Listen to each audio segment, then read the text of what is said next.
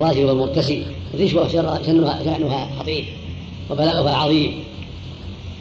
والرشوة ما يدفع للإنسان ليحيف في الحكم أو ليحيف في القضية التي يتولاها.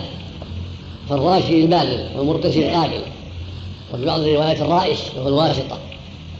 هذه أشياء تضر المجتمع وتضر المسلمين وتقع التصرفات على غير هدى بسبب هذا المال.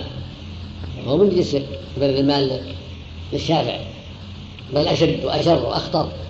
قد يقع هذا للقاضي قد يقع للأمير وقد يقع لغيره من المسؤولين عن أمور المسلمين وتوزيع الأراضي وتوزيع الزكوات وتوزيع الهي وغير لغير هؤلاء.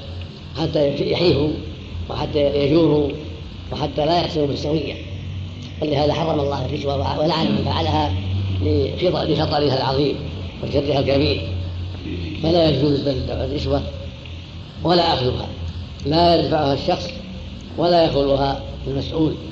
بل يجب عليه الحذر من ذلك بكل حال. والواجب على من سئل أن يحكم بالعدل وأن ينصف أهل الحقوق ويتحرى العدل بينهم سواء كان قاضيا أو غير قاضي أو أميرا أو قاسما أو وكيلا أو غير ذلك. يجب عليه التحرى